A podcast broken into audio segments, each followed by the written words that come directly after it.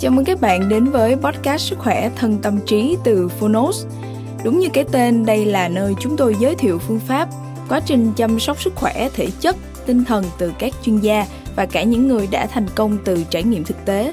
Thông qua chương một của những sách nói được chọn lọc bởi đội ngũ Phonos, chúng tôi hy vọng bạn sẽ tìm được cho mình những cuốn sách phù hợp với những kiến thức hữu ích, hướng tới một lối sống lành mạnh, tích cực, bình an và tràn đầy ý nghĩa Podcast Sức khỏe thân tâm trí được phát sóng đều đặn vào thứ hai và thứ tư hàng tuần.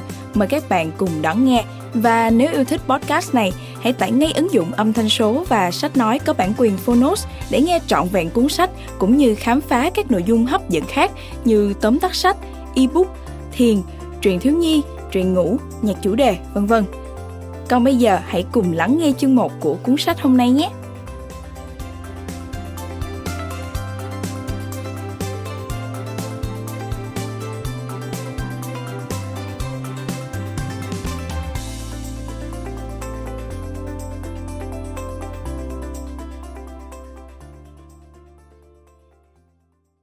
Bạn đang nghe từ Phonos.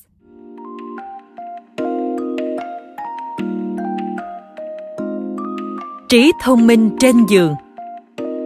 Sách tâm lý 18 cộng. Thính giả cân nhắc trước khi nghe. Tác giả, Esther Perel. Nhóm dịch, Tâm lý học tội phạm. Độc quyền tại Phonos.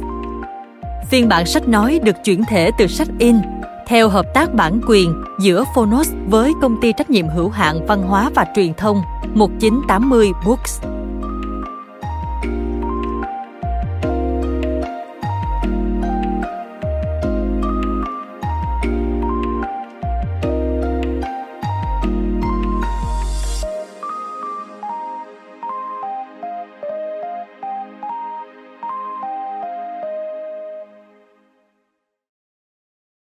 Lời giới thiệu Câu chuyện về vấn đề tình dục ở các đôi vợ chồng thời hiện đại thường xoay quanh sự suy giảm ham muốn và bao gồm cả một danh sách dài những chứng cứ ngoại tình nhằm giải thích về cái chết không thể tránh khỏi của ái tình. Gần đây có vẻ như tất cả mọi người, từ bản tin buổi sáng cho đến tờ New York Times, đều quan tâm tới chủ đề này. Họ cảnh báo rằng có quá nhiều cặp vợ chồng dành ít thời gian cho chuyện ấy, ngay cả khi họ tuyên bố yêu thương nhau. Hiện nay, các cặp vợ chồng đều quá bận rộn, căng thẳng, vướng bận việc nuôi dạy con và mệt mỏi cả chuyện chăn gối. Nếu như tất cả những vấn đề này vẫn chưa đủ làm tê liệt các giác quan của họ, thì khi ấy, chính thuốc chống trầm cảm có tác dụng giảm bớt stress sẽ châm ngòi cho thất bại cuối cùng. Quả thực đây là một sự phát triển đầy mỉa mai đối với thế hệ baby boomer. Những người cách đây khoảng 30 năm đã mở ra một thời đại mới của sự giải phóng tình dục. Giờ đây những người đàn ông và phụ nữ thuộc thế hệ này và các thế hệ tiếp theo có thể tự do trong quan hệ tình dục, song dường như họ không còn mặn mà đối với chuyện ấy nữa. Mặc dù tôi không tranh cãi về độ chính xác của những báo cáo này trên các phương tiện truyền thông, cuộc sống của chúng ta chắc chắn là nhiều căng thẳng hơn mức bình thường.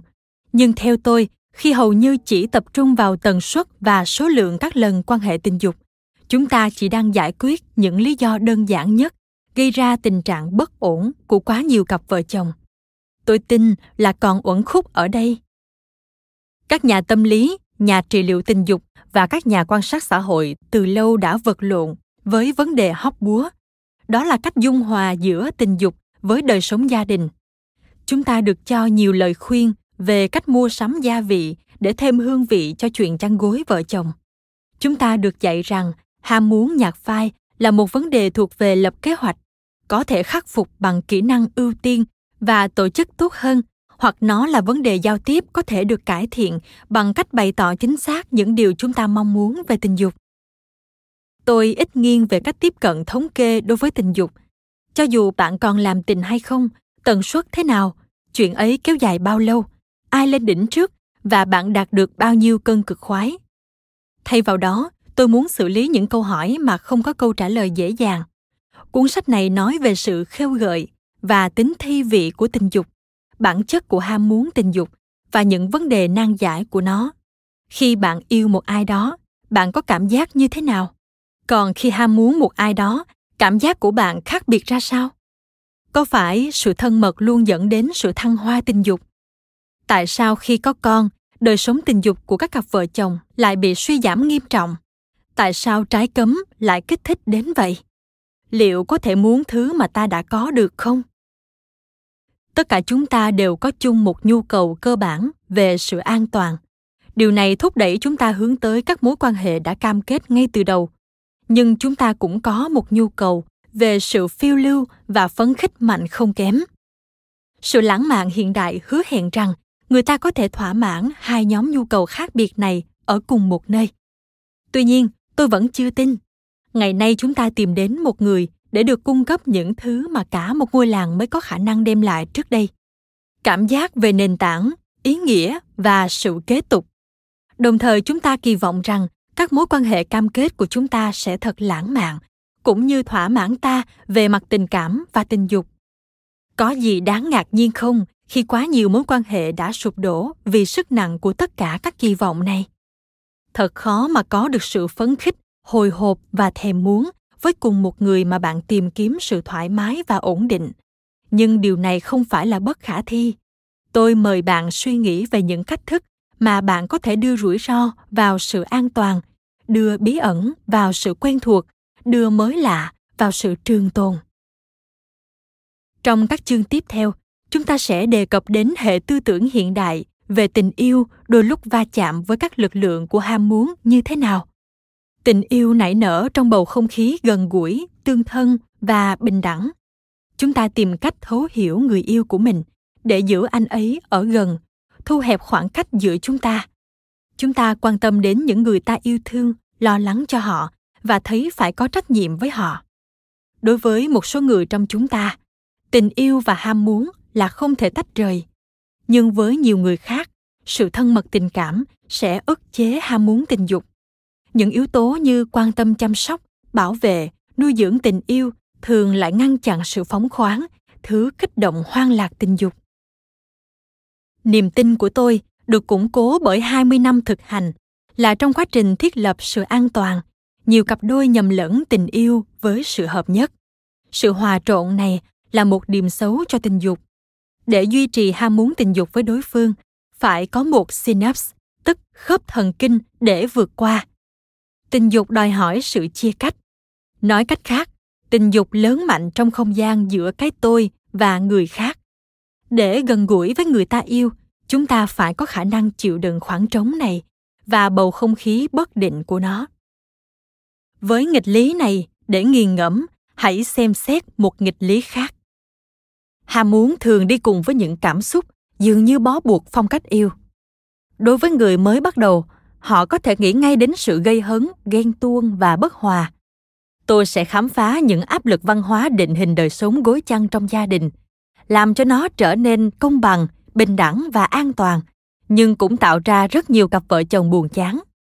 Điều tôi muốn truyền tải là chúng ta có thể có đời sống chăn gối cuồng nhiệt hơn, vui vẻ hơn, thậm chí tình dục phù phiếm nếu chúng ta ít bị kiềm chế bởi thiên hướng dân chủ của nền văn hóa chúng ta trong phòng ngủ. Để củng cố quan điểm này, tôi đưa độc giả đi một vòng vào lịch sử xã hội chúng ta sẽ thấy các cặp đôi đương đại đầu tư vào tình yêu nhiều hơn bao giờ hết. Tuy nhiên, số phận thật trớ trêu, khi chính mô hình tình yêu và hôn nhân này lại là nguyên nhân làm tăng tỷ lệ ly hôn theo cấp số nhân. Ở đây chúng ta cần phải đặt ra câu hỏi là liệu cấu trúc hôn nhân truyền thống có thể đáp ứng được yêu cầu thời hiện đại hay không? Đặc biệt là khi, cho đến khi cái chết chia lìa chúng ta, bao hà một tuổi thọ dài gấp đôi những thế kỷ trước thần dược để biến điều này thành hiện thực là sự thân mật.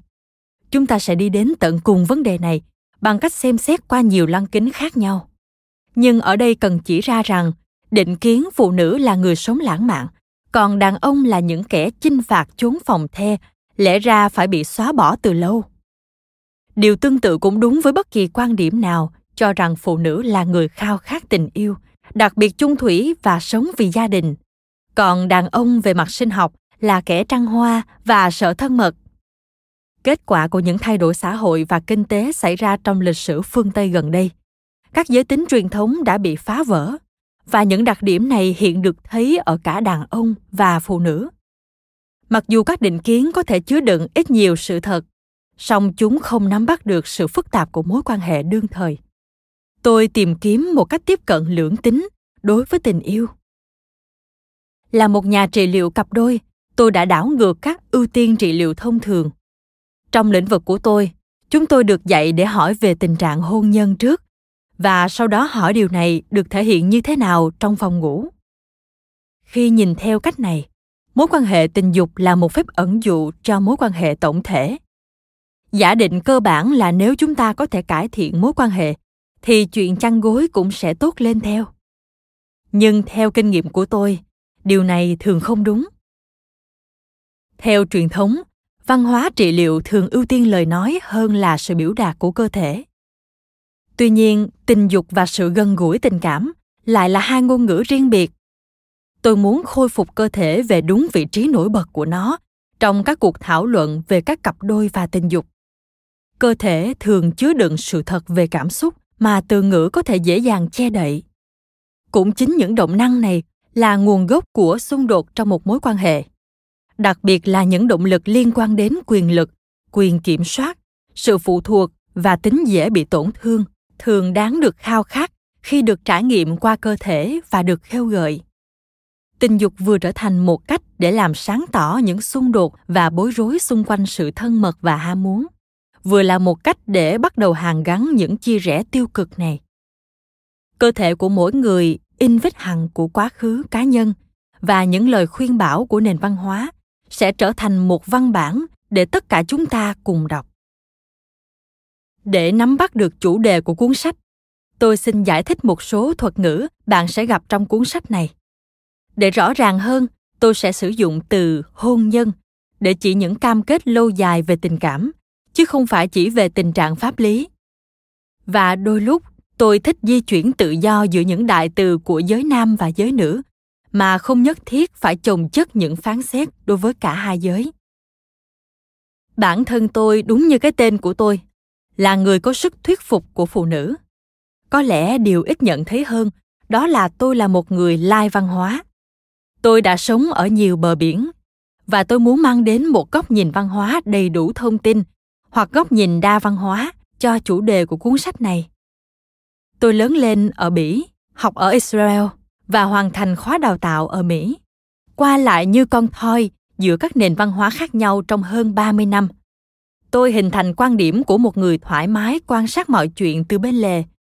Ưu thế này đã mang lại cho tôi nhiều góc nhìn khác nhau cho những nhận định của tôi về cách chúng ta phát triển mặt tình dục, cách chúng ta kết nối với nhau cách chúng ta kể về tình yêu và cách chúng ta tham gia vào những lạc thú cơ thể tôi đã chuyển kinh nghiệm cá nhân sang công việc chuyên môn của mình với tư cách là một bác sĩ lâm sàng, giáo viên và nhà tư vấn làm việc trong lĩnh vực tâm lý học đa văn hóa. Khi tập trung vào sự chuyển đổi văn hóa, tôi đã làm việc với ba cộng đồng, các gia đình tị nạn và gia đình quốc tế. Đó là hai nhóm di chuyển nhiều nhất hiện nay, mặc dù vì những lý do khác nhau. Và các cặp đôi đa văn hóa, bao gồm việc kết hôn giữa các chủng tộc và tôn giáo khác nhau đối với các cặp vợ chồng đa văn hóa, những thay đổi văn hóa không xuất phát từ sự di chuyển về địa lý, mà thay vào đó diễn ra trong chính phòng khách của họ. Điều thực sự khơi gợi sự quan tâm của tôi là sự hợp nhất của các nền văn hóa đã ảnh hưởng như thế nào đến quan hệ giới tính và việc nuôi dạy con. Tôi đã trăn trở về nhiều ý nghĩa của hôn nhân cũng như vai trò và vị trí của nó trong hệ thống gia đình lớn hơn, thay đổi như thế nào trong các bối cảnh quốc gia khác nhau đó là việc riêng của hai cá nhân hay việc chung giữa hai gia đình? Trong các buổi làm việc với các cặp vợ chồng, tôi đã cố gắng phân biệt các sắc thái văn hóa đằng sau cuộc thảo luận về sự cam kết, sự thân mật, khoái cảm, cực khoái và cơ thể. Tình yêu có thể là điều phổ quát, nhưng những cấu trúc của nó trong mỗi nền văn hóa lại được định nghĩa cả về nghĩa đen lẫn nghĩa bóng bằng những ngôn ngữ khác nhau tôi đặc biệt nhạy cảm trước những cuộc trò chuyện về trẻ em và tình dục vị thành niên. Vì chính trong những thông điệp gửi đến trẻ em mà các xã hội tiết lộ nhiều nhất về giá trị, mục tiêu, sự khuyến khích và những cấm đoán của chúng. Tôi nói được 8 thứ tiếng. Một số ngôn ngữ thì tôi học ở nhà, một số ở trường, một vài ngôn ngữ tôi học trong những chuyến du lịch, và một hay hai thứ ngôn ngữ là nhờ tình yêu công việc của tôi đòi hỏi phải dùng đến sự thông thạo đa văn hóa, cũng như kỹ năng đa ngôn ngữ. Các bệnh nhân của tôi là người đồng tính và dị tính. Tôi không làm việc với cộng đồng người chuyển giới tại thời điểm này. Đã kết hôn, đã cam kết, độc thân và tái hôn. Có cả người trẻ, người già và trung niên. Họ bao trùm một loạt nền văn hóa, chủng tộc và tầng lớp. Câu chuyện đời tư của họ nêu bật những lực lượng tâm lý và văn hóa định hình cách chúng ta yêu và cách chúng ta ham muốn. Một trong những trải nghiệm cá nhân có tác động mạnh mẽ nhất của tôi, làm nền tảng cho cuốn sách này có vẻ khá vòng vo, nhưng tôi phải tiết lộ điều này với bạn, vì nó làm sáng tỏ những động lực sâu xa kích thích niềm đam mê của tôi. Cha mẹ tôi là những người sống sót trong các trại tập trung của đức quốc xã. Trong nhiều năm, họ phải đối mặt với tử thần mỗi ngày cha mẹ tôi là những người sống sót duy nhất trong dòng tộc nội ngoại của tôi. Họ thoát khỏi trải nghiệm này với mong muốn báo thù cuộc đời và tận hưởng tối đa từng ngày. Cả hai đều cảm thấy rằng họ đã được ban cho một món quà duy nhất, được tiếp tục sống. Tôi nghĩ rằng bố mẹ mình thật phi thường. Họ không chỉ muốn sống sót, mà còn muốn hồi sinh. Họ có một khát vọng sống, lớn mạnh nhờ những trải nghiệm sôi nổi và thích chơi đùa vui vẻ. Họ nuôi dưỡng niềm vui. Tôi chẳng biết chút gì về đời sống chăn gối của họ. Ngoại trừ việc họ có hai mặt con, anh trai tôi và tôi. Nhưng qua cách sống của họ, tôi cảm nhận được rằng họ có hiểu biết sâu sắc về tính dục. Tôi không chắc bố mẹ tôi đã bao giờ từng dùng từ này chưa. Mặc dù họ là hiện thân cho ý nghĩa huyền bí của nó, như một phẩm chất của sự sống, một con đường dẫn đến tự do không chỉ là định nghĩa hạn hẹp về tình dục mà thời hiện đại gắn cho nó. Chính sự hiểu biết mở rộng này có liên quan đến bài thảo luận của tôi về tình dục trong cuốn sách này. Còn có một ảnh hưởng lớn khác đã giúp hình thành dự án này. Chồng tôi là giám đốc của chương trình nghiên cứu về sang chấn quốc tế tại đại học columbia. Công việc của anh ấy là hỗ trợ những người tị nạn, những đứa trẻ là nạn nhân của chiến tranh và những nạn nhân bị tra tấn khi họ tìm cách vượt qua những sang chấn nặng nề. Bằng cách khôi phục khả năng sáng tạo và khả năng vui chơi, giải trí của họ, những người sống sót này cuối cùng đã được hỗ trợ để tìm lại cuộc sống và nguồn hy vọng tiếp thêm năng lượng cho họ.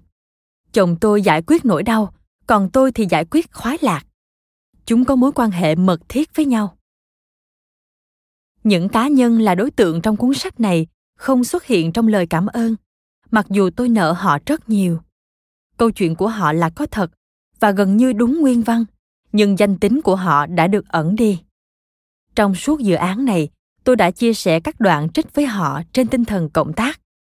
Nhiều ý tưởng của tôi đã được phát triển thông qua công việc của tôi, chứ không phải ngược lại. Ý tưởng của tôi cũng dựa trên sự cân nhắc kỹ lưỡng của nhiều chuyên gia và tác giả. Những người trước đây từng giải quyết vấn đề mơ hồ, nhập nhằng giữa tình yêu và ham muốn. Mỗi ngày làm việc, tôi phải đối mặt với những thực tế chi tiết ẩn đằng sau những con số thống kê. Tôi thấy những người là bạn tốt đến mức họ không thể nào trở thành người yêu của nhau. Tôi thấy những người yêu nhau bướng bỉnh giữ chặt lấy quan điểm rằng tình dục phải là điều tự phát mà họ không bao giờ đạt được. Tôi thấy những cặp đôi xem chuyện quyến rũ là quá sức. Họ không cần phải làm nữa vì họ đã kết hôn rồi tôi thấy những người khác thì tin rằng thân mật có nghĩa là biết mọi thứ về nhau. Họ xóa bỏ bất cứ cảm giác ngăn cách nào. Sau đó lại tự hỏi, sự bí ẩn đi đâu mất rồi?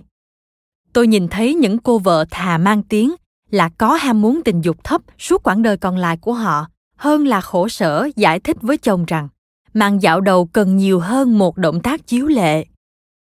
Tôi nhìn thấy những người quá tuyệt vọng tìm cách đẩy lùi cảm giác bế tắc trong mối quan hệ của họ, đến mức họ sẵn sàng đánh đổi tất cả chỉ để có được ít phút nếm trái cấm với người khác. Tôi nhìn thấy chuyện gối chăn của những cặp vợ chồng được nhen nhóm lại nhờ ngoại tình. Còn những người khác thì một cuộc ngoại tình là cách hiệu quả để chấm dứt những gắn kết ít ỏi còn sót lại. Tôi thấy những người đàn ông lớn tuổi cảm thấy bị phản bội bởi cậu nhỏ không còn làm tốt vai trò nữa vội vã tìm đến Viagra để xoa dịu nỗi lo lắng trước sự thật phủ phàng. Tôi thấy những cô vợ của họ cảm thấy khó chịu khi sự thụ động của họ đột ngột bị thách thức. Tôi thấy những cặp vợ chồng mới lên chức cha mẹ đã bị rút cạn năng lượng tình dục vì phải chăm con, quá kiệt quệ vì đứa bé đến nỗi thỉnh thoảng họ quên đóng cửa phòng ngủ. Tôi thấy người đàn ông xem phim khiêu dâm trực tuyến không phải vì anh ta không thấy vợ mình hấp dẫn mà vì sự thiếu nhiệt tình của cô ấy, khiến anh ta cảm thấy có điều gì đó không ổn với mình vì muốn làm chuyện ấy. Tôi thấy người ta xấu hổ về tính dục của họ, đến nỗi họ lãng tránh người họ yêu. Tôi thấy những người biết rằng họ được yêu, nhưng họ muốn được si mê. Tất cả những người ấy đến gặp tôi vì họ thèm khát các sinh lực tình dục. Đôi khi họ đến một cách bẽn lẽn đôi lúc họ đến cùng nỗi tuyệt vọng, chán nản và phẫn nộ. Họ không chỉ nhớ chuyện ấy, mà còn nhớ cái cảm giác được kết nối, vui chơi và làm mới mà tình dục đem lại. Tôi mời bạn tham gia cùng tôi trong những buổi trò chuyện của tôi với những người đang tìm kiếm đó, khi chúng tôi cố gắng khám phá và tiến gần hơn đến sự siêu việt. Còn đối với những người muốn định kỳ tăng nhịp tim của họ, thì tôi sẽ cho họ biết điều này sự phấn khích đang xen với sự không chắc chắn. Và chúng ta sẵn sàng đón nhận điều chưa biết hơn là che chắn bản thân khỏi nó. Nhưng chính sự căng thẳng này khiến chúng ta cảm thấy dễ bị tổn thương. Tôi cảnh báo bệnh nhân của mình rằng không có cái gọi là tình dục an toàn. Tuy nhiên, tôi cũng muốn nói rằng không phải mọi đôi tình nhân đều tìm kiếm sự đam mê cuồng nhiệt hay thậm chí có lúc đắm chìm trong nó một số mối quan hệ bắt nguồn từ cảm giác ấm áp, dịu dàng và nuôi dưỡng. Và hai người chọn ở lại trong những vùng nước phẳng lặng đó. Họ thích một tình yêu được xây dựng dựa trên sự kiên nhẫn hơn là niềm đam mê. Đối với họ, tìm thấy sự trầm lặng trong một mối quan hệ lâu dài mới là điều quan trọng. Không có một con đường duy nhất và không có con đường đúng đắn. Cuốn sách này mong muốn thu hút bạn vào một cuộc thảo luận trung thực khai sáng và đầy kích thích. Nó khuyến khích bạn tự vấn bản thân. Nói ra điều chưa được nói thành lời và không ngại thách thức sự đúng đắn về cảm xúc và tình dục. Bằng cách mở rộng cánh cửa về đời sống tình dục và gia đình, tôi sẽ giúp bạn biến chuyện ấy trở nên hấp dẫn và thú vị hơn. Chương 1 từ phiêu lưu đến tình trạng giam cầm.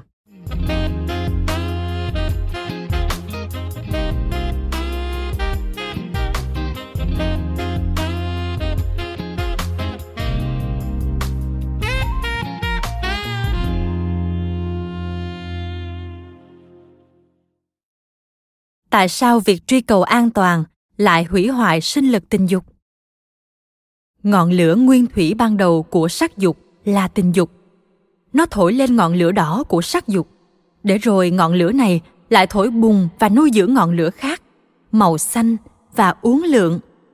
Đó là ngọn lửa của tình yêu và tình dục, hai ngọn lửa của cuộc sống.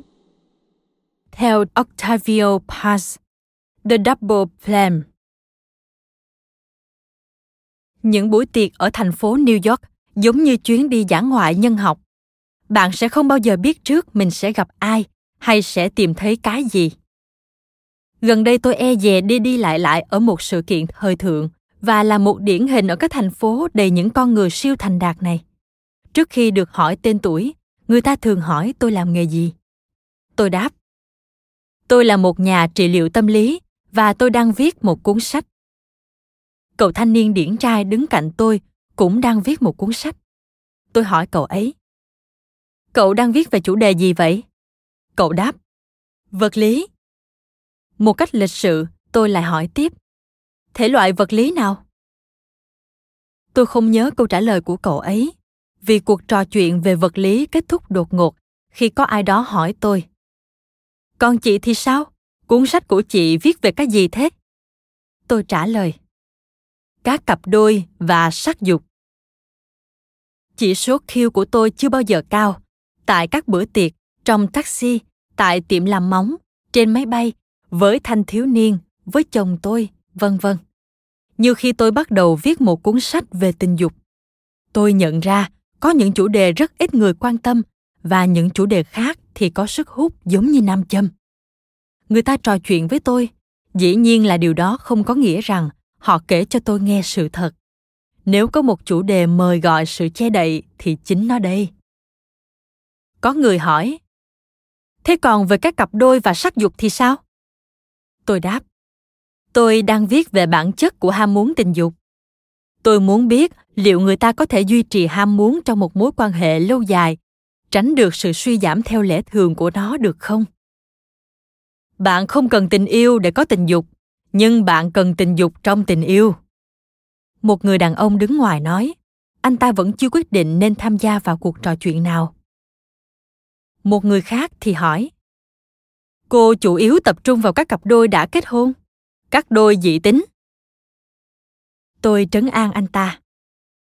Tôi xem xét vô số cặp đôi. Dị tính, đồng tính, già, trẻ đã cam kết và các cặp đôi vẫn còn lưỡng lự chưa quyết định tôi nói với họ rằng, tôi muốn biết làm thế nào hoặc liệu rằng chúng ta có thể giữ được cảm giác sống động và đầy phấn khích trong các mối quan hệ của chúng ta hay không? Liệu có một điều gì đó cố hữu trong sự cam kết đã giết chết ham muốn? Liệu chúng ta có thể duy trì sự an toàn mà không bị rơi vào tình trạng đơn điệu? Tôi tự hỏi, liệu chúng ta có thể duy trì được cái cảm giác thơ mộng, cái mà octavio paz gọi là ngọn lửa đôi của tình yêu và sắc dục. Tôi từng nói chuyện này nhiều lần, và những nhận xét tôi nghe được tại bữa tiệc này hầu như không mới. Không thể được đâu. Chà, đó là toàn bộ vấn đề của hôn nhân một vợ một chồng, phải không? Đó là lý do tại sao tôi không muốn cam kết. Điều này không liên quan đến nỗi sợ cam kết, mà chỉ vì tôi ghét chuyện tình dục nhàm chán. Ham muốn tồn tại lâu dài à? Còn ham muốn tình một đêm thì sao? Khi mối quan hệ tiến triển, đam mê sẽ biến thành một thứ khác. Tôi từ bỏ hứng thú với chuyện ấy khi tôi có con. Này, có kiểu đàn ông để lên giường và có kiểu đàn ông mà cô có thể kết hôn. Điều thường xảy ra trong một cuộc tranh luận công khai, đó là các vấn đề phức tạp nhất, có xu hướng phân cực rất nhanh và sắc thái được thay thế bằng biếm họa do đó, có sự phân chia giữa những người theo chủ nghĩa lãng mạn và những người sống thực tế. Người lãng mạn cự tuyệt một cuộc đời vắng bóng đam mê. Họ thề rằng sẽ không bao giờ từ bỏ tình yêu đích thực. Họ là những người tìm kiếm suốt nhiều năm. Ngóng tìm một người mà ham muốn sẽ không bao giờ tắt. Mỗi khi ham muốn suy giảm, họ kết luận rằng tình yêu đã hết. Nếu ái tình lụi tàn, vậy tình yêu hẳn phải đang ngắt ngoải họ thương tiếc cho sự ra đi của đam mê phấn khích và họ sợ an phận với mối quan hệ. Ở thái cực ngược lại, là những người theo chủ nghĩa hiện thực. Họ nói rằng tình yêu lâu dài quan trọng hơn tình dục cuồng nhiệt và đam mê khiến người ta làm những chuyện ngu ngốc. Điều đó thật nguy hiểm, nó gây hại, tàn phá và là nền móng yếu ớt cho hôn nhân. Trong câu nói bất hủ của mark simpson, đam mê chỉ dành cho đám con nít và người nước ngoài. Sự trưởng thành ngự trị ở những người theo chủ nghĩa hiện thực. Sự phấn khích lúc ban đầu phát triển thành một thứ khác. Tình yêu sâu sắc, tôn trọng lẫn nhau, tình xưa nghĩa cũ và sự đồng hành. Ham muốn giảm đi là điều không thể tránh khỏi. Bạn được kỳ vọng là sẽ chịu đựng được và trưởng thành lên.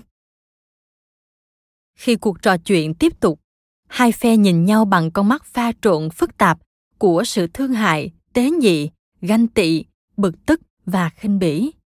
Nhưng mặc dù họ định vị bản thân ở hai cực đối lập của quan phổ, song cả hai đều đồng tình với tiền đề cơ bản rằng đam mê sẽ nguội lạnh đi theo thời gian.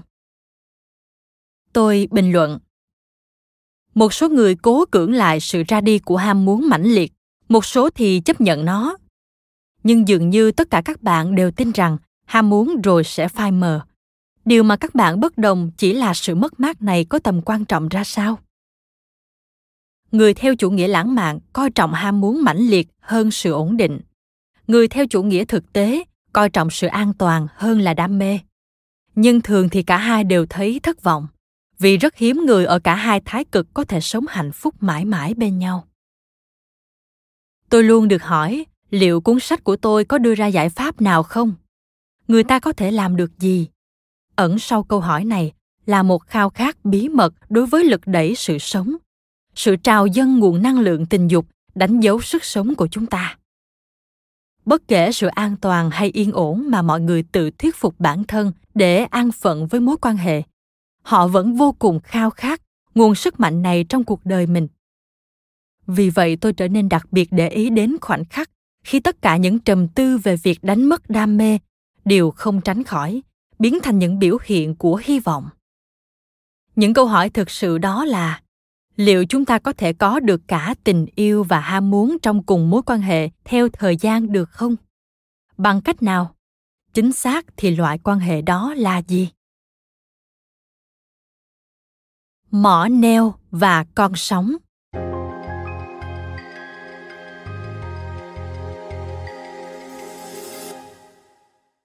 Mọi người có thể cho rằng, tôi là người theo chủ nghĩa lý tưởng. Nhưng tôi tin rằng, tình yêu và ham muốn không loại trừ lẫn nhau. Chúng không phải lúc nào cũng xảy ra cùng một lúc. Trên thực tế, sự an toàn và đam mê là hai nhu cầu riêng biệt, căn bản của con người, xuất phát từ những động cơ khác nhau và có xu hướng lôi kéo chúng ta theo những hướng khác nhau. Trong cuốn sách can love last, tạm dịch tình yêu có thể lâu bền nhà phân tâm học với tư duy sâu rộng Mitchell Stephen A đưa ra một khuôn khổ để suy nghĩ về vấn đề hóc búa này.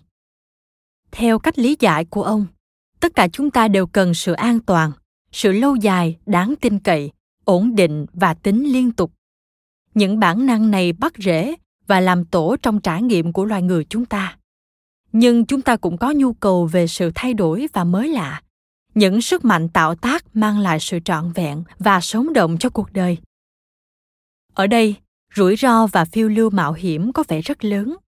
Chúng ta đang sống trong mâu thuẫn, một mặt tìm kiếm sự an toàn và có thể đoán trước, và mặt khác thì lớn mạnh nhờ sự đa dạng.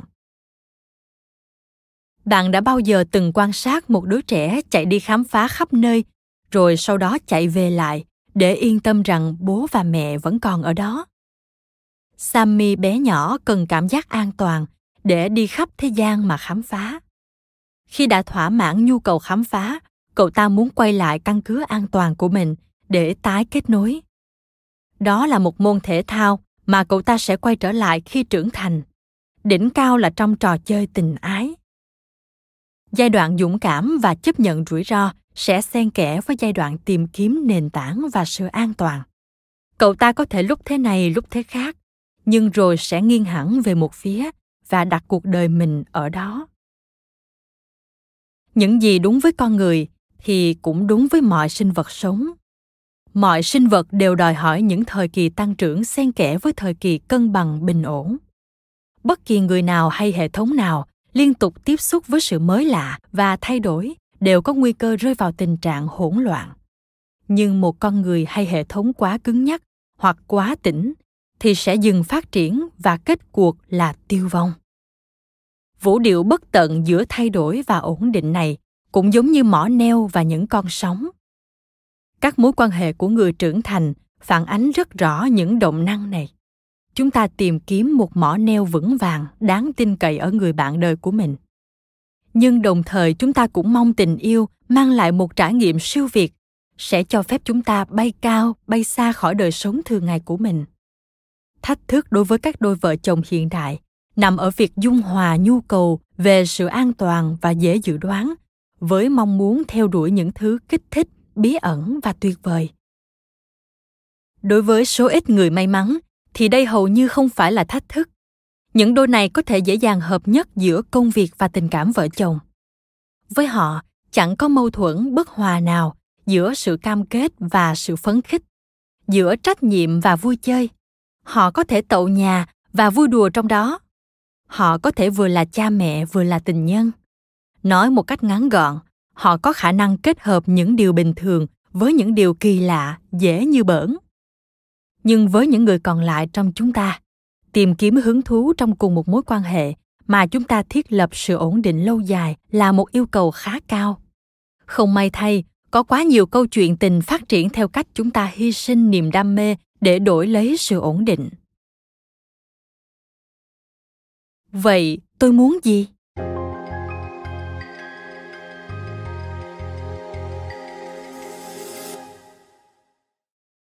Adele tìm đến văn phòng của tôi.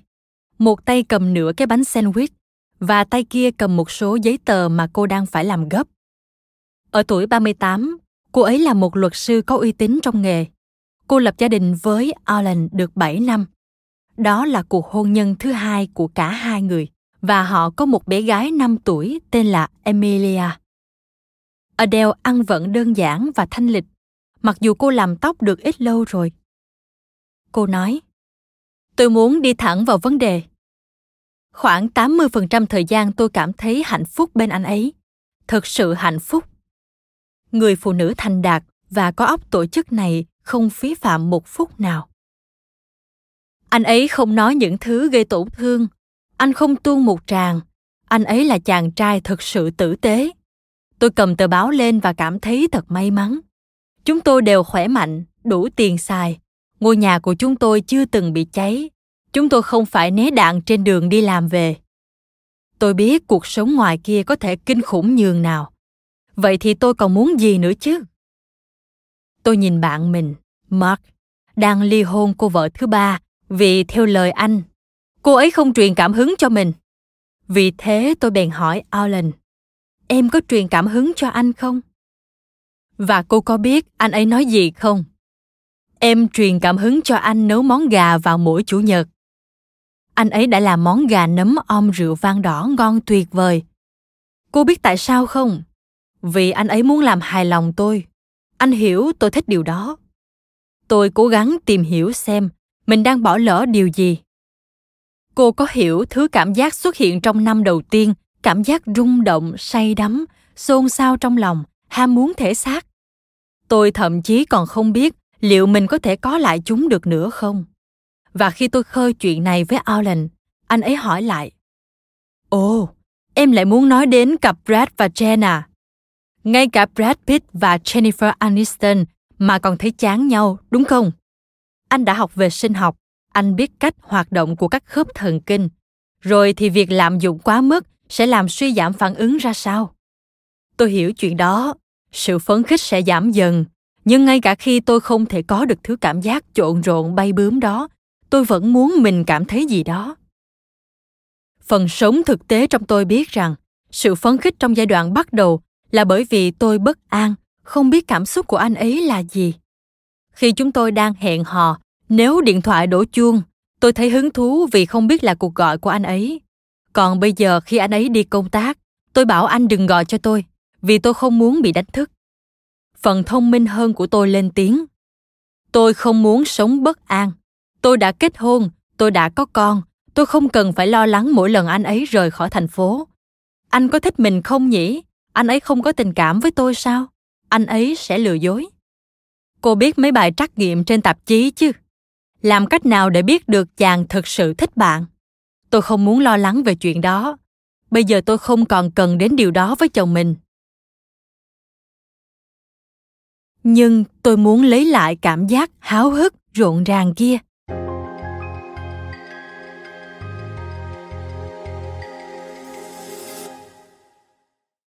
Sau khi kết thúc một ngày làm việc dài, chăm sóc Emilia và nấu nướng dọn dẹp, đánh dấu những việc đã hoàn thành trong danh sách. Tình dục là điều xa vời nhất trong tâm trí tôi. Tôi thậm chí còn không muốn nói chuyện với ai. Thỉnh thoảng, Alan xem TV, còn tôi thì đi tắm rồi đọc sách.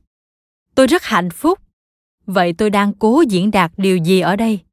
Vì tôi không chỉ nói về tình dục, tôi muốn được trân trọng như một người phụ nữ không phải với tư cách một bà mẹ, không phải với tư cách một người vợ, không phải với tư cách một người bạn đồng hành. Tôi cũng muốn trân trọng anh như một người đàn ông. Nó có thể là một ánh nhìn, một cái chạm, một lời nói. Tôi muốn được nhìn ngắm mà không phải kèm theo bất cứ một vai trò nào. Anh nói rằng, nó hoạt động theo cả hai hướng. Anh ấy đúng. Nó không giống như việc tôi mặc bộ đồ ngủ đen khêu gợi và phát ra tiếng kêu gọi bạn tình tôi khá lười trong việc làm mình cảm thấy đặc biệt khi chúng tôi lần đầu gặp nhau tôi đã mua tặng anh ấy một chiếc cặp nhân dịp sinh nhật Món đồ mà anh thích thú khi nhìn thấy qua cửa kính cửa hàng cùng cặp vé đi Paris bên trong chiếc cặp. Năm nay tôi đã tặng anh ấy một đĩa DVD và chúng tôi ăn mừng với một vài người bạn với món thịt cuộn mà mẹ anh ấy đã làm. Tôi không có ý phản đối món thịt cuộn, nhưng đó là chuyện đã xảy ra. Tôi không biết tại sao mình không làm nhiều hơn. Tôi đã trở nên an phận.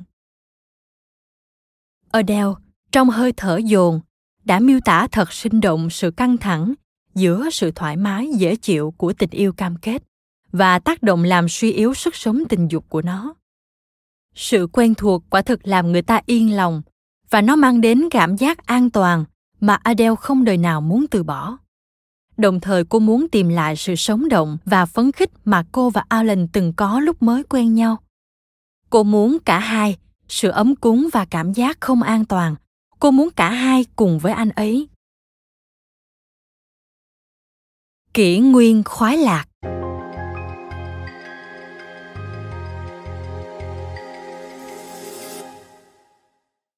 cách đây không lâu, việc muốn có cảm giác say mê với chồng từng bị xem là một mâu thuẫn về lý thuyết trong lịch sử, hai địa hạt này của cuộc sống được tổ chức riêng biệt nhau hôn nhân ở một nơi, còn đam mê thì nhiều khả năng nằm ở nơi khác. Khái niệm về tình yêu lãng mạn xuất hiện vào cuối thế kỷ thứ 19 lần đầu tiên đưa chúng đến với nhau. Vị trí trung tâm của tình dục trong hôn nhân và những kỳ vọng ngày càng cao xung quanh nó phải mất nhiều thập kỷ nữa mới đến. Những biến đổi về mặt xã hội và văn hóa trong 50 năm qua đã định nghĩa lại về chuyện kết đôi thời hiện đại. Alan và Adele là những người thụ hưởng lợi ích của cuộc cách mạng tình dục của những năm 1960. Giải phóng phụ nữ, ích lợi của thuốc tránh thai và sự trỗi dậy của phong trào đồng tính. Với việc thuốc tránh thai được dùng rộng rãi, tình dục được giải thoát khỏi vấn đề sinh sản. Chủ nghĩa nữ quyền và lòng tự hào đồng tính đấu tranh để định nghĩa về quyền biểu đạt tình dục là một quyền bất khả xâm phạm. Anthony Giddens mô tả về sự chuyển tiếp này trong cuốn The Transformation of Intimacy. Tạm dịch, sự thay đổi của niềm thân mật. Khi ông giải thích rằng tình dục trở thành một tài sản của bản thân, một thứ mà chúng ta phát triển, định nghĩa và thương lượng lại trong suốt cuộc đời mình. Ngày nay tình dục của chúng ta là một dự án cá nhân bỏ ngỏ. Nó là một phần của con người chúng ta, một bản sắc và không còn đơn thuần là việc mà chúng ta thực hiện. Nó đã trở thành một đặc điểm trung tâm của các mối quan hệ thân mật và chúng ta tin rằng sự thỏa mãn tình dục là do chúng ta. Kỷ nguyên của khoái lạc đã đến. Những bước phát triển này cùng với sự thịnh vượng của kinh tế sau chiến tranh đã góp phần tạo nên một thời kỳ tự do và chủ nghĩa cá nhân chưa từng có. Con người ngày nay được khuyến khích theo đuổi hạnh phúc cá nhân và thỏa mãn tình dục, thoát khỏi những ràng buộc của đời sống xã hội và gia đình mà trước đây được xác định bởi bổn phận và nghĩa vụ. Nhưng ẩn trong bóng tối của sự xa xỉ này là một loại bất an mới đang dày vò ta. Gia đình nhiều thế hệ, cộng đồng và tôn giáo có thể giới hạn sự tự do chuyện tình dục và những khía cạnh khác của chúng ta. Nhưng đổi lại, thì chúng mang đến cho ta cảm giác thuộc về rất cần thiết. Trong nhiều thế hệ, những định chế truyền thống này mang lại trật tự, ý nghĩa, sự tiếp nối và sự hỗ trợ xã hội. Việc dỡ bỏ chúng đã để lại cho chúng ta nhiều lựa chọn hơn và ít hạn chế hơn bao giờ hết. Chúng ta tự do hơn, nhưng cũng đơn độc hơn như giddens mô tả, chúng ta đã trở nên lo lắng hơn về mặt bản thể học. Chúng ta mang vào các mối quan hệ yêu đương của mình mối lo lắng mông lung này. Tình yêu, ngoài việc mang đến nguồn dinh dưỡng cảm xúc, lòng trắc ẩn và sự đồng hành, thì ngày nay người ta còn kỳ vọng nó là liều thuốc chữa bách bệnh cho nỗi cô đơn hiện sinh. Chúng ta xem người đầu ấp tay gối với mình như bức tường thành chống lại những phong ba của đời sống hiện đại chẳng phải nỗi bất an của con người ngày nay lớn hơn thời xưa. Trên thực tế, điều ngược lại có thể mới đúng. Điều khác biệt là cuộc sống hiện đại tước đi của chúng ta những nguồn lực truyền thống và tạo ra một tình trạng mà chúng ta tìm đến một người để có được sự bảo vệ và kết nối tình cảm mà vô số mạng lưới xã hội trước đây từng mang lại. Sự thân mật của mối quan hệ trưởng thành trở nên nặng gánh vì những kỳ vọng tất nhiên là khi adele mô tả tình trạng hôn nhân của cô cô không nghĩ về cảm giác lo lắng đương thời. Nhưng tôi thì tin rằng, những hiểm họa của tình yêu tăng cao bởi những nỗi đau đớn thời hiện đại mà chúng ta đem vào. Chúng ta sống cách xa gia đình hàng chục cây số, không còn liên lạc với những người bạn từ thời thơ ấu của mình, thậm chí thường xuyên rời bỏ nhà cửa và di cư. Tất cả những gián đoạn này có một tác động tích lũy chúng ta mang vào mối quan hệ tình cảm của mình, một nỗi tổn thương hiện sinh, gần như không thể chịu đựng nổi. Như thể bản thân tình yêu là chưa đủ nguy hiểm. Một câu chuyện tình thời hiện đại. Phiên bản ngắn.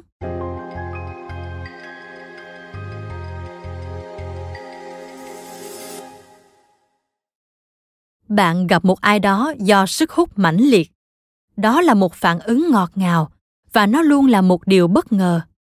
Trong bạn tràn đầy cảm giác hy vọng của nhiều khả năng, được thoát khỏi cuộc sống phàm tục và bước vào cõi đầy cảm xúc và mê hoặc. Tình yêu tóm lấy bạn, và bạn cảm thấy thật mạnh mẽ. Bạn thích sự hứng khởi và muốn giữ chặt cảm xúc. Bạn cũng sợ hãi, bạn càng gắn bó thì càng đánh mất đi nhiều thứ vì vậy, bạn muốn làm cho tình yêu của mình an toàn hơn. Bạn tìm cách sửa chữa nó, để nó trở nên đáng tin cậy. Bạn thực hiện những cam kết đầu tiên của mình và vui vẻ từ bỏ một chút tự do để đổi lấy một chút ổn định.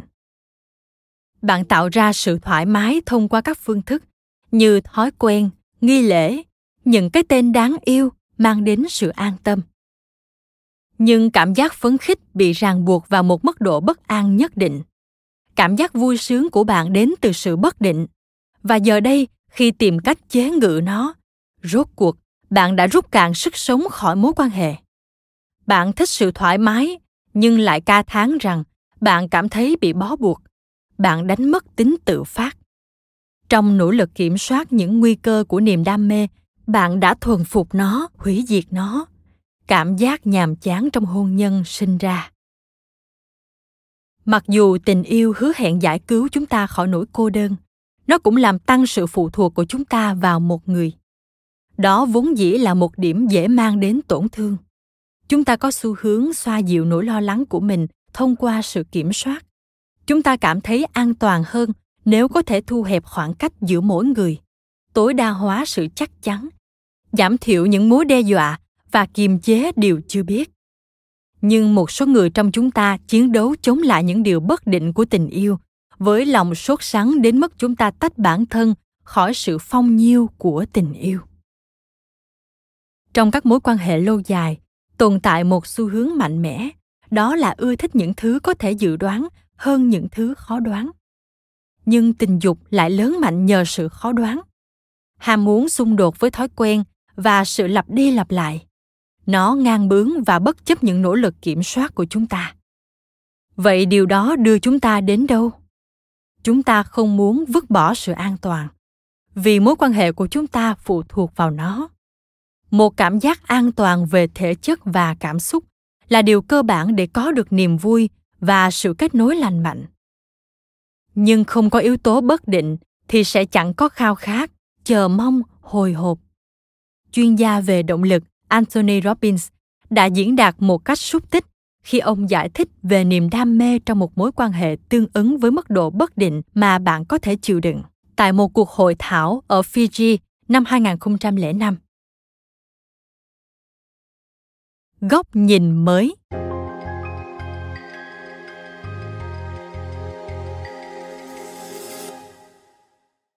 Chúng ta làm cách nào để đưa sự bất định này vào mối quan hệ thân mật của mình? Làm thế nào chúng ta tạo ra sự bất cân bằng nhẹ nhàng này? Thực ra thì nó đã có mặt ở đó rồi. Các triết gia phương đông từ lâu đã biết đến lẽ vô thường là thứ duy nhất bất biến. Với bản chất phù du của cuộc đời, với dòng chảy không ngừng của nó, có nhiều hơn một dấu hiệu kiêu ngạo trong sự ngộ nhận rằng chúng ta có thể biến mối quan hệ của mình trở thành vĩnh viễn và sự an toàn ấy có thể thực sự không dời đổi. Như câu ngạn ngữ nếu bạn muốn làm chúa bật cười, hãy kể cho ngài nghe kế hoạch của bạn. Nhưng, với niềm tin mù quáng, chúng ta cứ tiếp tục tiến lên. Là công dân trung thành của thế giới hiện đại, chúng ta tin tưởng vào năng lực của bản thân. Chúng ta ví niềm đam mê của hồi mới quen nhau với tình trạng say xỉn của thanh niên, vừa ngắn ngủi chóng tàn, vừa phi thực tế. Điều an ủi cho việc từ bỏ nó là sự an toàn đang đợi ở phía bên kia. Nhưng khi ta đánh đổi đam mê để lấy sự ổn định, chúng ta không đơn giản là hoán đổi một ảo tưởng này để lấy ảo tưởng khác. Như stephen michel chỉ ra, mơ tưởng về sự lâu dài, trường cửu, có thể chiến thắng mơ tưởng về niềm đam mê, nhưng cả hai đều là sản phẩm của trí tưởng tượng của chúng ta. Chúng ta khao khát sự ổn định, chúng ta có thể dốc sức vì nó, nhưng nó là thứ không bao giờ có thể chắc chắn khi yêu chúng ta luôn có nguy cơ mất mát bởi sự chỉ trích, từ chối, ly biệt và cuối cùng là cái chết. Bất kể chúng ta cố gắng chống lại nó như thế nào. Đưa sự bất định vào mối quan hệ, đôi lúc không đòi hỏi gì hơn việc buông bỏ ảo tưởng về sự chắc chắn. Trong sự thay đổi về nhận thức này, chúng ta nhận ra sự bí ẩn vốn có của người bạn đời của mình.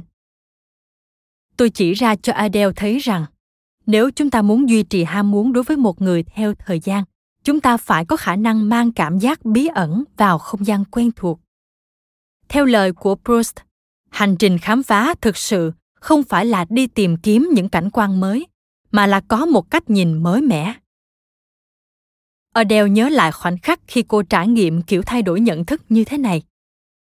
Cô nói, để tôi kể cho cô chuyện đã xảy ra cách đây hai tuần. Nó quá hiếm hoi đến mức tôi còn nhớ được khoảnh khắc ấy. Lúc đó chúng tôi đang làm việc, còn Alan đang bàn bạc với một vài đồng nghiệp. Tôi nhìn anh ấy và nghĩ, anh ấy thật quyến rũ. Thật kỳ lạ, tựa như trải nghiệm xuất thần. Cô có biết điều gì cuốn hút không? Trong một khoảnh khắc, tôi quên mất anh ấy là chồng tôi, thường gây cho tôi những điều bực bội. Một người cứng đầu đáng ghét, rằng anh làm tôi bực mình, rằng anh vứt đồ lung tung trên sàn nhà. Vào lúc đó, tôi nhìn anh như thể tôi không biết tất cả những điều đó và tôi đã bị cuốn hút bởi anh ấy như thuở ban đầu. Anh ấy rất thông minh, biết ăn nói, anh ấy có phong cách thật thu hút và dịu dàng. Tôi không còn nghĩ đến những cuộc cãi vã của hai vợ chồng vào buổi sáng vì tôi đi làm muộn, hay tại sao anh lại làm chuyện này chuyện kia, hay chuyện gì sẽ diễn ra vào Giáng sinh, hay chúng tôi phải nói chuyện về mẹ anh. Tôi tránh xa tất cả những thứ vô nghĩa và những cuộc nói chuyện lố bịch đó. Tôi thực sự nhìn ngắm anh. Đó là cảm giác của tôi. Và tôi tự hỏi, liệu anh ấy đã từng có cảm giác giống như thế về tôi chưa? Khi tôi hỏi adele rằng, liệu cô đã từng kể cho alan nghe về trải nghiệm đó chưa? Cô mau mắn đáp rằng cô chưa nói. Không đời nào tôi kể, anh ấy sẽ chế giễu tôi mất. Tôi cho rằng có lẽ sự suy yếu của tính lãng mạn ít liên quan đến những ràng buộc của sự quen thuộc và gánh nặng của thực tế hơn là vì nỗi sợ. Chủ nghĩa tính dục là một thứ rủi ro. Mọi người sợ để cho bản thân trải nghiệm những khoảnh khắc thèm muốn và lý tưởng hóa người mà họ đang sống chung. Nó cho biết rằng, việc công nhận chủ quyền của người khác có thể gây nên cảm xúc xáo trộn. Khi người bạn đời của chúng ta đứng một mình, cùng sự tự do và ý chí của anh ấy sự mong manh của mối quan hệ của chúng ta được phóng đại tính dễ bị tổn thương của adele trở nên rõ ràng trong cái cách mà cô tự hỏi liệu Alan đã từng cảm nhận giống như vậy về cô chưa? Lối phòng vệ điển hình chống lại mối đe dọa này là sống trong lãnh địa của sự thân thuộc và tình cảm. Những tranh cãi vặt vảnh, đời sống tình dục no đủ, những khía cạnh tầm thường của cuộc sống giúp chúng ta gắn chặt với thực tế và ngăn chặn bất cứ cơ hội đạt đến sự siêu việt nào. Nhưng khi Adele nhìn Alan ở bên ngoài bối cảnh cuộc hôn nhân của họ, chuyển từ ống kính zoom sang một ống kính góc rộng, những nét khác của anh ấy càng nổi bật và đến lượt nó lại càng khiến Adele bị thu hút trước anh. Cô xem anh như một người đàn ông, cô đã biến một người thân thuộc thành một người vẫn còn nhiều bí ẩn sau ngần ấy năm. Chỉ khi bạn cho rằng mình đã hiểu cô ấy.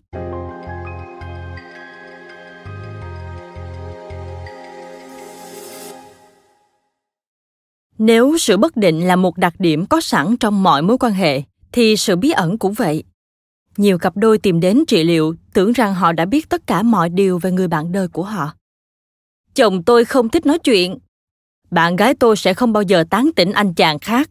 Cô ấy không phải hạng đàn bà đó người yêu tôi không thích đi trị liệu tâm lý. Tại sao anh không nói chuyện đó? Em biết anh đang nghĩ gì? Tôi không cần phải tặng cô ấy những món quà xa hoa. Cô ấy biết tôi yêu cô ấy mà. Tôi cố gắng nêu bật cho họ thấy góc nhìn của họ hạn hẹp ra sao, thúc đẩy họ khôi phục lại trí tò mò và hiểu được chút ít đằng sau những bức tường ngăn cách. Sự thật là chúng ta không bao giờ biết rõ người bạn đời của mình như ta nghĩ michelle nhắc chúng ta rằng, ngay cả trong những cuộc hôn nhân tẻ nhạt nhất, thì khả năng dự đoán cũng là một ảo tưởng. Nhu cầu về sự ổn định của chúng ta giới hạn mức độ ta sẵn sàng hiểu về người sống cạnh chúng ta. Chúng ta muốn anh hoặc cô ấy sống theo một hình ảnh mà thường là sự sáng tạo của trí tưởng tượng của chúng ta, dựa trên bộ nhu cầu của chúng ta. Có một điều về anh ấy, đó là anh không bao giờ lo lắng. Anh ấy giống như một tảng đá tôi điên khùng quá. Anh ấy quá yếu đuối để dứt áo ra đi. Cô ấy không tài nào chịu được những chuyện chết tiệt của tôi. Cả hai chúng tôi đều là mẫu người truyền thống, mặc dù đã có bằng tiến sĩ, nhưng cô ấy thực sự thích ở nhà với lũ trẻ. Chúng ta thấy những gì ta muốn thấy, những gì chúng ta có thể chịu được khi nhìn thấy. Nửa kia của chúng ta cũng giống như vậy việc trung hòa sự phức tạp của nhau mang đến cho chúng ta một loại khác biệt, có thể kiểm soát được. Chúng ta thu hẹp người bạn đời của mình, bỏ qua hoặc từ chối những phần thiết yếu khi chúng đe dọa trật tự đã thiết lập của mối quan hệ của đôi ta. Nhân danh tình yêu, chúng ta cũng hạ thấp con người mình, vứt bỏ phần lớn nét tính cách của chúng ta. Tuy nhiên, khi đóng đinh bản thân và người bạn đời vào những thực thể cố định chúng ta đừng nên ngạc nhiên khi đam mê sẽ vụt tắt. Và thứ lỗi cho tôi được nói rằng, sự mất mát này đến từ cả hai phía. Bạn không chỉ vắt sạch đam mê mà còn không có được sự an toàn. Sự mong manh của trạng thái cân bằng được tạo ra này trở nên rõ ràng khi một người phá bỏ những quy tắc giả tạo và khăng khăng muốn mang những phần chân thực hơn của con người anh ta vào mối quan hệ đây là những gì đã xảy ra với charles và rose. Kết hôn được gần bốn thập kỷ, họ đã có rất nhiều thời gian để định nghĩa về nhau. Charles là một người lanh lợi, giỏi động viên và thích quyến rũ cho vui. Anh ấy là một người đàn ông đầy đam mê, cần có một thùng chứa, một người nào đó giúp anh điều hướng nguồn năng lượng khó kiềm chế, khiến anh bị phân tâm. Anh nói, nếu không có rose tôi không nghĩ mình sẽ có được sự nghiệp và gia đình như ngày hôm nay. Rose mạnh mẽ, độc lập và sáng suốt. Cô ấy sở hữu một kiểu bình thản, giúp hiệu chỉnh tính quá độ của anh ấy. Như họ miêu tả, cô ấy là chất rắn, còn anh là chất lỏng. Một vài lần, rose mạo hiểm vào lãnh địa đầy đam mê trước khi gặp charles. Cô thấy choáng ngợp trước nó. Nó khiến cô ấy mệt nhoài và không hạnh phúc cái mà anh ấy đại diện đối với cô là niềm đam mê mà cô không cần phải thừa nhận nó. Điều khiến rose sợ hãi là sự mất kiểm soát. Còn điều khiến charles sợ hãi là anh ấy thích mất kiểm soát quá nhiều. Sự tương bổ trong mối quan hệ của họ chỉ cho phép họ đơm hoa kết trái trong một không gian giới hạn. Mảnh đất nhân duyên tươi tốt này hoạt động khá ổn cho đến ngày nó mất dần sự màu mỡ như rất nhiều sự việc khác. Đến một lúc nào đó, chúng ta sẽ nhận ra những gì chúng ta đang làm không còn hiệu quả nữa. Thường thì nó theo sau các sự kiện quan trọng, khiến chúng ta phải đánh giá lại ý nghĩa và cấu trúc cuộc sống của mình. Đột nhiên, những thỏa hiệp tiện cả đôi đường ngày hôm qua trở thành sự hy sinh mà chúng ta không còn muốn chịu đựng ngày hôm nay. Đối với charles, những mất mát liên tiếp, cái chết của mẹ anh, cái chết của một người bạn thân nỗi lo lắng về sức khỏe của anh đã khiến anh nhận thức sâu sắc về cái chết của chính mình anh ấy muốn nạp năng lượng cho cuộc đời thổi bùng ngọn lửa sinh lực của mình để tái kết nối với sinh lực mà anh ấy phải khống chế nó khi chung sống bên rose anh ấy không còn chịu đựng nổi việc cất giấu phần bản thân đó của mình để đổi lại nền tảng an toàn mà Rose mang đến. Nhưng mỗi khi anh ta cố gắng lên tiếng về cơn đói này, Rose cảm thấy bị đe dọa và bác bỏ. Anh lại gặp khủng hoảng tuổi trung niên khác à? Anh định làm gì nữa đây?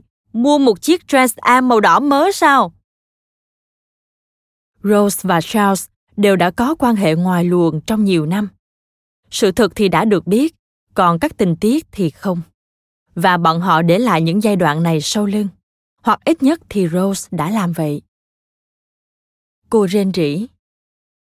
Tôi tưởng chúng tôi đã đi qua những năm tháng đầy sóng gió. Chúng tôi đã quá lục tuần hết rồi, lạy Chúa.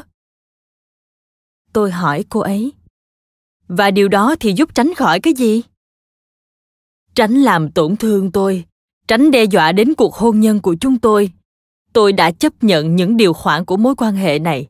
Tại sao anh ấy lại không làm được? Những điều khoản đó là gì? Khi lấy nhau, chúng tôi đã rất yêu nhau. Chúng tôi vẫn luôn yêu nhau.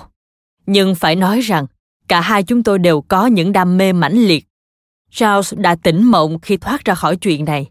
Sự cuồng nhiệt luôn luôn ngắn ngủi và anh ấy đã bỏ đi với những phụ nữ mà anh không có nhiều điểm chung tôi cũng thấy nhẹ lòng khi thoát khỏi nó tôi cũng lạc lối trong các mối quan hệ ngoài luồng chúng tôi đã nói về nó hồi đó rằng cả hai chúng tôi đều muốn tìm kiếm thứ gì đó lâu bền hơn và yên bình hơn một chút. Rose tiếp tục giải thích rằng cô và charles có những mục tiêu khác cho cuộc hôn nhân của họ. Sự đồng hành kích thích trí tuệ chăm sóc hỗ trợ về thể chất và tình cảm. Chúng tôi thực sự trân trọng những điều mà chúng tôi tìm thấy ở nhau. Rose lớn lên trong nghèo khó. Cha cô điều hành một bãi phế liệu ở vùng nông thôn Tennessee. Còn ngày nay, cô ấy có một góc văn phòng trên tầng 56, nhìn ra đại lộ Madison ở Manhattan. Thị trấn vùng sâu quê tôi chính xác là không ủng hộ những cô gái nhiều tham vọng, mà tôi là cô gái đầy tham vọng. Khi gặp Charles, tôi biết anh ấy là người khác biệt. Tôi có thể ở bên anh ấy và anh ấy sẽ để tôi làm công việc của mình. Vào đầu những năm 1960, đó là một vấn đề lớn. Tôi nói, cô nghĩ điều gì đang diễn ra với chuyện tình dục? Đó cũng là một vấn đề lớn ở độ tuổi 60. Tôi thấy ổn với đời sống tình dục của chúng tôi. Tôi nghĩ nó ổn, thậm chí là tốt đẹp Tôi biết rằng đối với Charles vẫn là chưa đủ, nhưng tôi mong ông ấy học cách an phận. Trong một cuộc gặp riêng với Charles vài tuần sau đó, Charles chia sẻ quan điểm của anh ấy với tôi. Chuyện ấy với Rose thật dễ chịu, song cũng thật chán chường. Đôi lúc tôi có thể chịu đựng được tình trạng thiếu lửa, nhưng những lần khác thì quả là khó mà chịu nổi. Tôi đã lên mạng, tôi đã có giây phút ngoài vợ ngoài chồng. Tôi làm chuyện ấy với Rose. Tôi chủ yếu cố gắng dập tắt nó, vì dường như chẳng có không gian cho chuyện này giữa chúng tôi. Nhưng tôi không muốn làm điều đó nữa. Cuộc đời này quá ngắn ngủi, còn tôi thì đang già đi. Khi ngọn lửa tình dục trong tôi bùng cháy, như cái cách mà cô gọi vậy, tôi không còn lo nghĩ tới cái chết và tuổi tác của mình, ít nhất là trong đôi lúc. Anh giải bày tiếp. Thành thực mà nói, tôi thấy bất ngờ trước phản ứng của cô ấy Lâu lắm rồi tôi mới lại thấy cô ấy hứng thú với chuyện chăn gối. Điều này nghe có vẻ kỳ lạ, nhưng tôi thật lòng không nghĩ rằng cô ấy có cảm xúc mạnh đến thế với chuyện tôi tòm tem với những phụ nữ khác. Mặc dù tôi không còn ngủ với mình vợ, nhưng từ trước đến giờ tôi vẫn luôn chung thủy và cam kết về mặt tình cảm.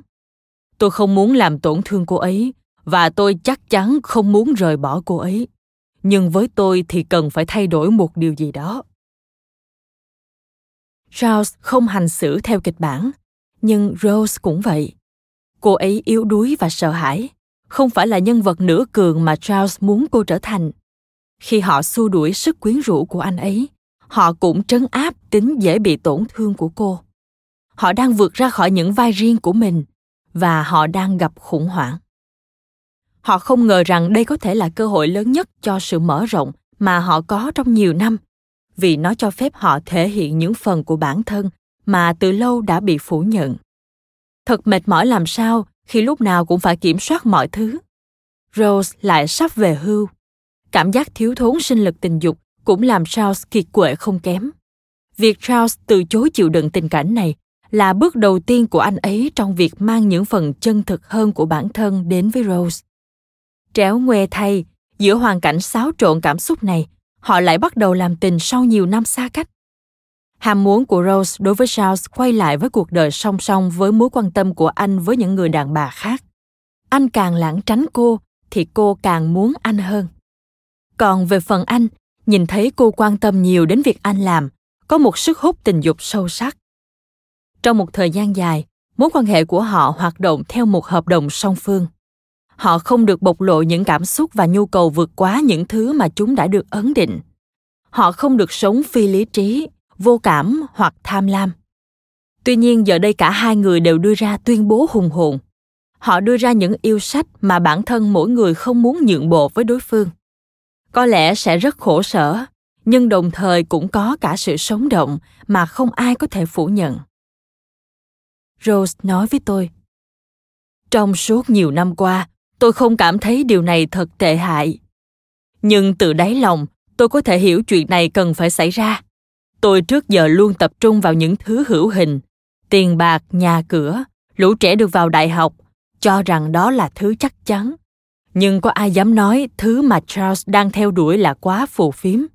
Có thể đó là cách khác để chăm sóc cho cuộc hôn nhân.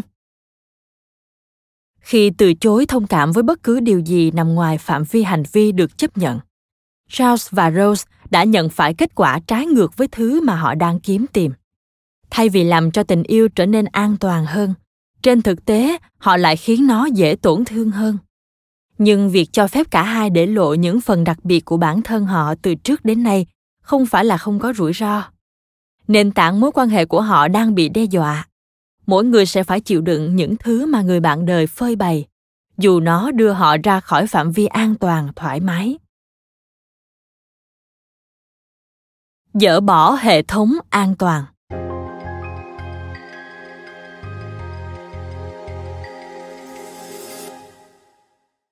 Chúng ta thường kỳ vọng mối quan hệ của mình đóng vai trò như một trụ chống đỡ, chống lại những cái ná và mũi tên của cuộc đời.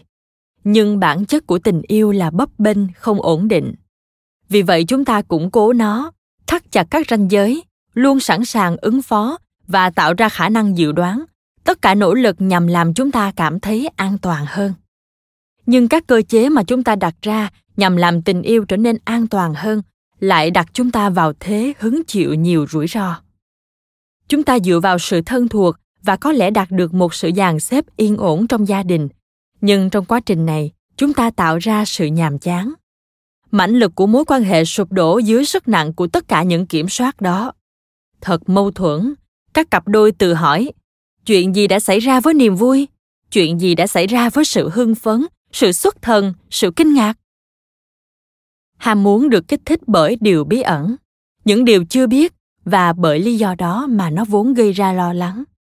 Trong cuốn sách open to desire, nhà phân tâm học tín đồ phật giáo mark Epstein lý giải rằng việc chúng ta sẵn sàng dấn thân vào điều bí ẩn sẽ giúp duy trì ham muốn.